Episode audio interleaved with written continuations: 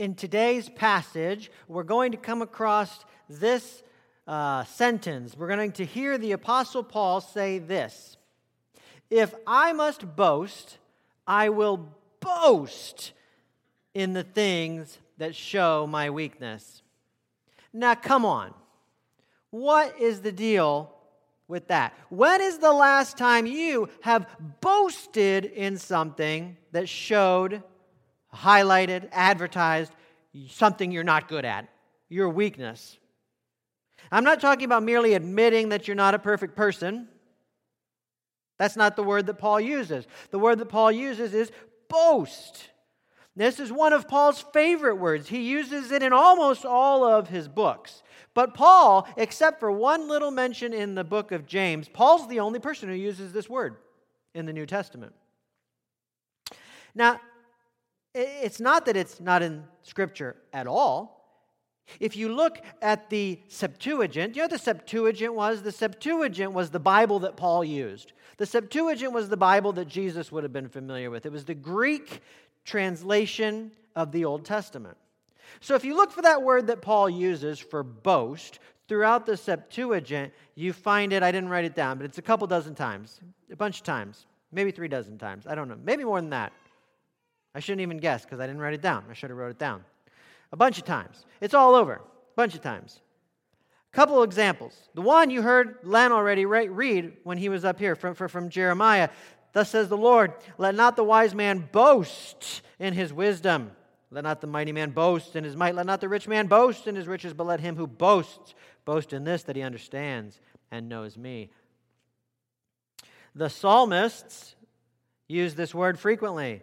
In Psalm 94, we see, O Lord God of vengeance, O God of vengeance, shine forth. Rise up, O judge of the earth. Repay to the proud what they deserve. O Lord, how long shall the wicked, how long shall the wicked exult? That's boast. That word is boast. They pour out their arrogant words. Another psalm, Psalm 32. Be glad, in a totally different flavor to this one. Be glad in the Lord and rejoice, O righteous, and shout for joy. That shout for joy is Paul's word, boast. All you upright in heart. No, we're not just talking about saying, yeah, I'm not very good at that. We're not just talking about saying, oh, nobody's perfect. We're talking about somebody who gets up on the, yes, I am so terrible at this. Look at me. That's what we're talking about. My favorite example of Paul's word for boast in the Old Testament comes from Daniel 5. The king, uh, so you remember this one? Um, I think it's the one where Nebuchadnezzar sees the writing on the wall. And he's already drunk, and he's celebrating with his, uh, his foot. But then God's hand shows up and, and writes a message on the wall for Nebuchadnezzar. And in Daniel 5 6, it says this Then the king's color changed and his thoughts alarmed him. His limbs gave way. That, by the way, is a euphemism. He, he pooped himself.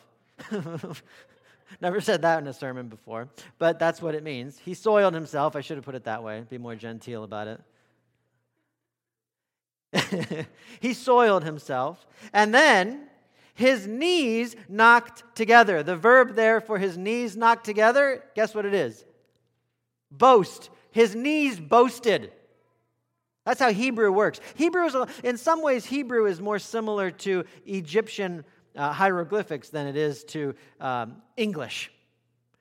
They give you a picture of what they're talking about. So you can imagine his knees, you know, knocking, boasting, announcing to the whole room, to the whole world. They're, they're commanding the attention of everything, right? This is what Paul's saying. And Paul is, wants us to believe that he means to celebrate, to cheer on, to shout from the rooftops things he's terrible at. what? Where, where do you put that on your job resume? Where do the weaknesses fit in there? They're not on mine.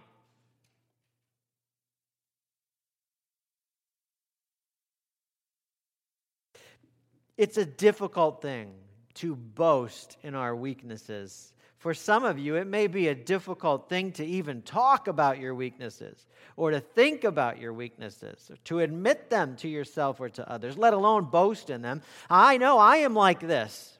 I am sensitive to criticism. I take criticism too seriously.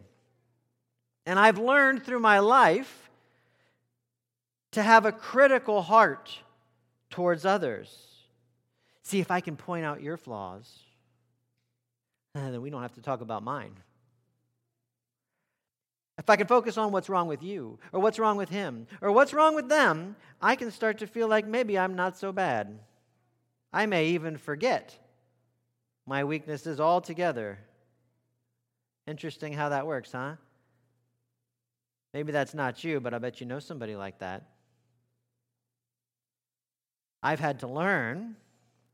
I've had to learn that the hypercritical heart is not confident, sure of himself. The hypercritical person is really just insecure. He hasn't really come to see the beauty of the good news of Jesus Christ that he, the hypercritical person, is in fact worse than the people he criticizes, yet adored by God. If he can be made to see that, it'll wreck him and it'll change his life. It has mine. Well, very well, Adam, I can admit that I'm not perfect. Sure. And I can maybe see your uh, point here and, and, and stop criticizing others so much. But I'm still a long way from boasting in my weaknesses. Well, let me read on to you a little bit in this passage from Second Corinthians. Because if ever there were a man who had a right to boast, it was Paul. Before meeting Jesus, Paul was the cream of the crop. He was educated and he was well respected. And then Jesus, God the Son, showed up to him in person and said, Hey, Saul, his name was Saul at that point. Now you're Paul. You're mine. Now go change the world. That happened to anybody in here? I didn't think so. It happened to Paul. He's got some reason to boast, don't you think? Paul after this encounter with Jesus. He goes on and he's performing miracles, healing. He's been rescued miraculously from the clutches of death more times than he can count. He's converted thousands of people to Christ. Churches look up to him for his wisdom, they look to him for wisdom and guidance. When he issues discipline, man, people take it to heart and they get their act together. You'd think this guy had a lot to boast about. He's been taken up to the highest heavens and he's seen visions of God. So he writes this in verse 7. He writes, So to keep me from becoming conceited, because of the surpassing greatness of these revelations, a thorn was given me in the flesh, a messenger of Satan to harass me, to keep me from being conceited. I don't know what that thorn was. People have all kinds of ideas, speculations, educated guesses, but we don't know what he's talking about. But we do know this. Watch, watch here at verse, um, where was I? 8. Paul says, Now three times I pleaded with the Lord about this, that, he, that it should leave me.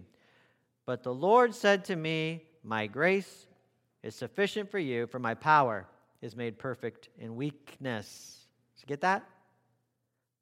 God's power made perfect in Paul's weakness. So we may be a baby step closer now to understanding how somebody might come to boast in their weakness. God's power is made perfect in your weakness. Therefore, Paul continues, I will boast all the more gladly of my weaknesses so that the power of Christ may rest upon me. For the sake of Christ, then, I am content with weaknesses, insults, hardships, persecutions, and calamities. I am content, he says with Boy, watching some of conservative America, conservative evangelical America right now, you, well, you might think that persecutions are the worst thing that could possibly ever happen. But Paul says, I am content with them. And calamities. For when I am weak, he tells you why he's content with them. When I am weak, then I am strong. This is God's word. I should be noted that I'm preaching this sermon in the context of a couple series of a couple sermons about the church. Last week I told you that the church is the only thing in all the world that will last forever. Do you remember the balloons? Remember the balloons? Uh, if not, rewind or scroll down on the Facebook, you'll find it there, or go to iTunes, get the podcast. There's this desire on the part of every human heart, desires to be part of something bigger than himself. That's universal. But all the things we pour our lives into, the blowing up of the balloon, we're expending our breath. All the things we pour our life's breath into, they're destined to die. Either abruptly, boom, when you die, or gradually, over time, as your great, great, great, great grandchildren pass on, move on, pass away. Only the church lasts forever. So the question then the question for today is well, what does this about the church have to do with boasting in weaknesses? And the answer I'll give you, at least to start, on your notes page, the answer, first answer I'll give you to that is that God has made Paul the super apostle. That's my phrase, but I think it fits. God has made Paul the super apostle to be dependent upon the church. God responded to Paul's prayer for healing by saying no. God ever respond to your prayers by saying no? Anybody?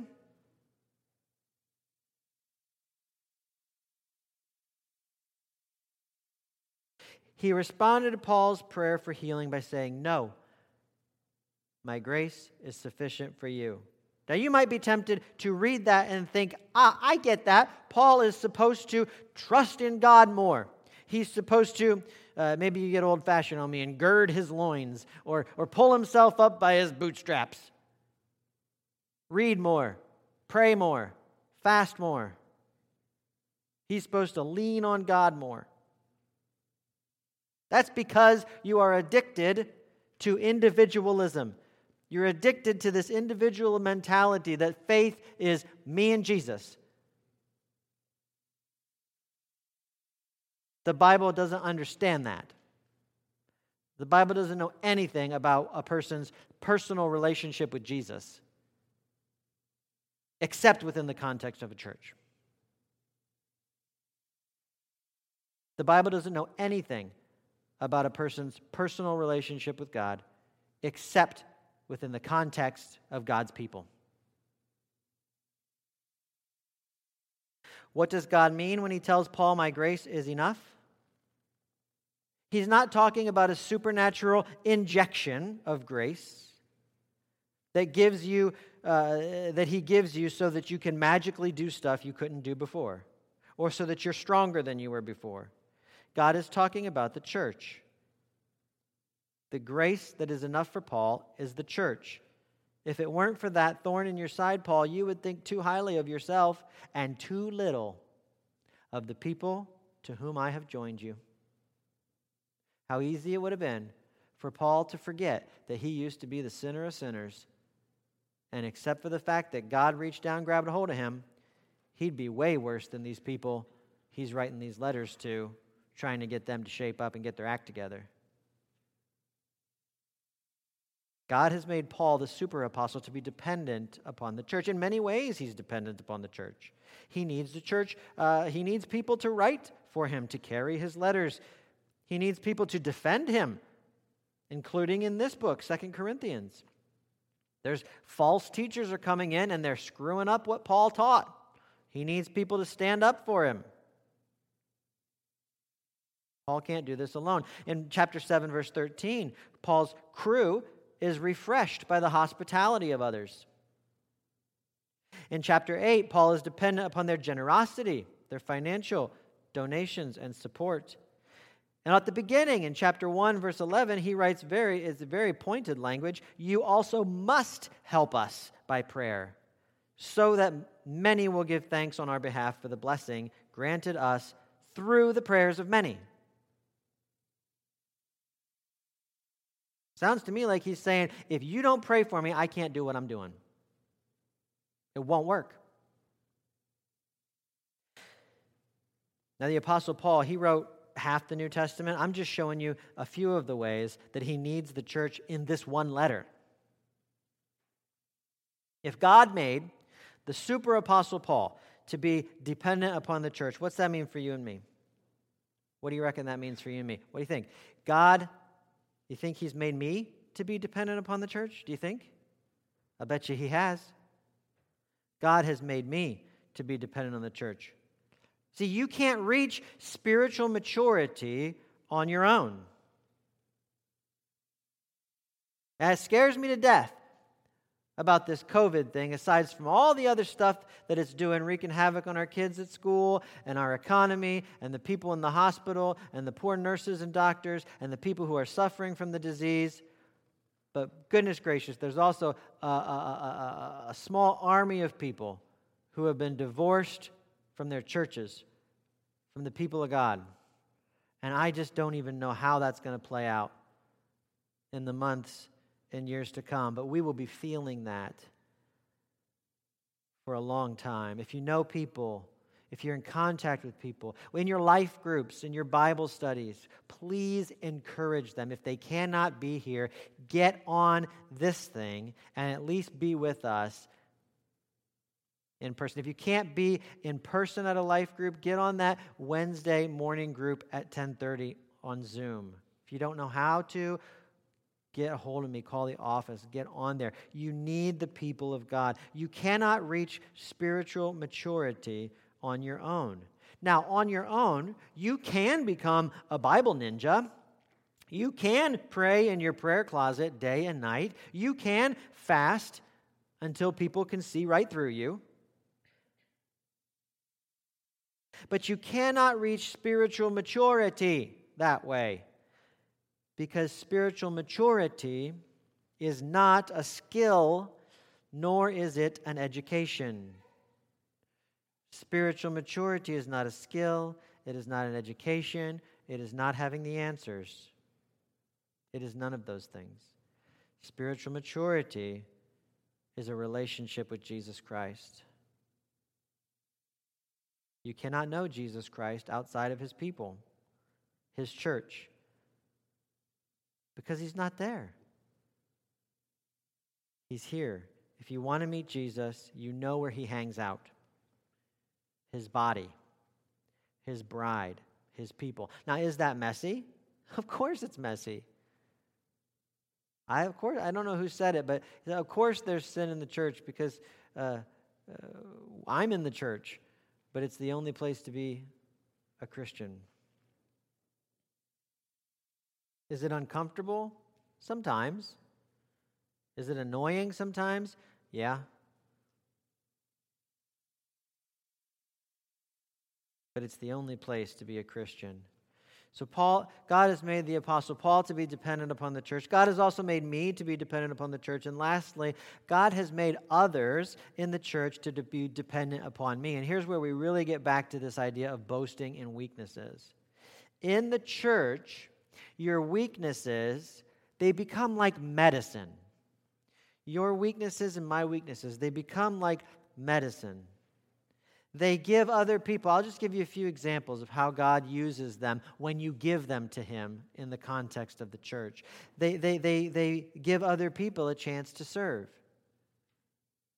Man, it hurts my, my, my soul when somebody's in clear trouble or they've had some big surgery and they can't hardly walk, but they refuse to take help from anybody. Man, why? Don't you know it's a blessing when you give people when you allow people to serve you and to be the hands and feet of Christ to you. Your weakness is they're going to remind you of your need for grace. They're going to put you in sometimes in conflict with other folks.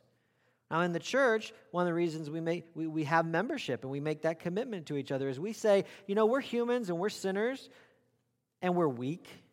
And because of that, we're going to butt heads sometimes. If I spend enough time with you, eventually we're going to butt heads. But the commitment of the, the, the membership, it's, it's similar to a marriage. It means when I torque you off, you're not going to run away. You're not going to say, speak to the hand. You're not going to say, peace out. I'm going to go find a pastor who, what, it fill in the blank. Or a friend, right? Who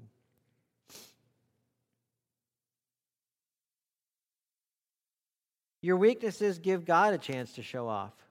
Look at Paul and all the things that he accomplished. Paul, this guy who was just breathing hatred towards the church and who has this history about him. You think the things that he did to God's people ever kept him up at night? You think the things that he did to God's people ever just racked him with guilt? You know that feeling? To be racked with guilt? That same, that one scene, thing you regret doing so bad it keeps coming back to you again and again at random times, totally random times, and it won't leave you alone. Well, look at what God has done with you in spite of that. Even though you did that thing and many other things, God still chooses to use you, to love you, to save you, to bless you. You're letting God show up and show off. And God uses your weakness to encourage other people who are weak. Why? When we get together in a church or in a Bible study or whatever, and we always put our best foot forward, and we always have our best happy, shiny faces, and we always have our nice clothes, and, and, we don't invite anybody over to the house unless the house is clean and the food is one of my the best things I know how to cook. Where does God get to show up in that? What it looks like to me is that, boy, you are a AJ squared away, put together person. And you are nothing like me because I ain't like that. My house ain't like that. And a lot of times we eat hot dogs or pancakes for dinner. You see? If we're not willing to just let our weaknesses be, then it looks like that, God's not the one doing the work in this church because we're all put together, anyways. We don't really need God. You ever wonder if we seem that way to people who visit? Do we seem that way? I don't know. There's a balance, of course. You don't want new people, visitors, to come in and you'd be like, "Hey, this is Sally, and boy, she's a liar." And over here is, uh, uh, over here is, uh, you know, Sam, and oh, Sam's a real person. I shouldn't uh, give me a fictitious name. Frank. Do we have a Frank? Over here is uh, Frank, and uh, he can't quit stealing stuff, and, you know. I mean, you're not going to do that. But at the same time, do you ever wonder if we're just being real with each other and letting God show others what He's doing in our lives? Paul points to his struggles, his failures, his temptations. He calls himself the worst of all sinners. And what is the effect? It's the effect is that others can say this. They can say, I see Paul. If Paul can do that with his weaknesses, maybe I can too. Or they look at an example where Paul failed miserably and fell flat on his face, and they say, and they say, Wow, I saw Paul really screw up there, but look, but look, God forgave him, and look what God's doing with his life now. But if Paul doesn't let anybody see that he fell, there's no glory for God to get there, huh? They're only going to see the good things Paul's doing, and, and, and Paul's going to get the glory. You see how that works? Now, in a church, it, it, I told you it's a fine line, and that's okay. We're going to walk this fine line. A lot of the things I preach about, a lot of the things we study about in Scripture, they have a, a balance to them. You know, you don't want to go too far uh, in this direction, you don't want to go too far in this direction. You don't want to go too. This has a balance to it too. In the church, if your weaknesses become like medicine, that means, first of all, that the church must be a safe space to be weak. It has to be a safe space to be weak. I have to know that if I'm going to share my weaknesses with you, that you're not going to gloat over me, that you're not going to use them to make yourself feel bigger, that you're not going to gossip about it, right? But at the same time, I have to know that I can't hide my weaknesses because in the dark is where they fester. Especially if we're talking about sins, right? In the dark is where they fester and they grow and they get stronger and stronger.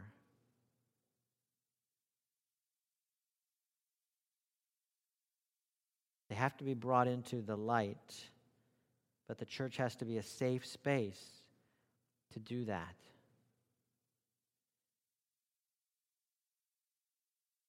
We need you. We need you more than just on Sundays. We need you to do life together with us. Now more than ever, as our culture, not only is our culture already drifting at 100 miles an hour into, towards secularism, but now we've got COVID and our own people are drifting away from us. How many aren't here? We need you. But more than that, you need us too. You need us too.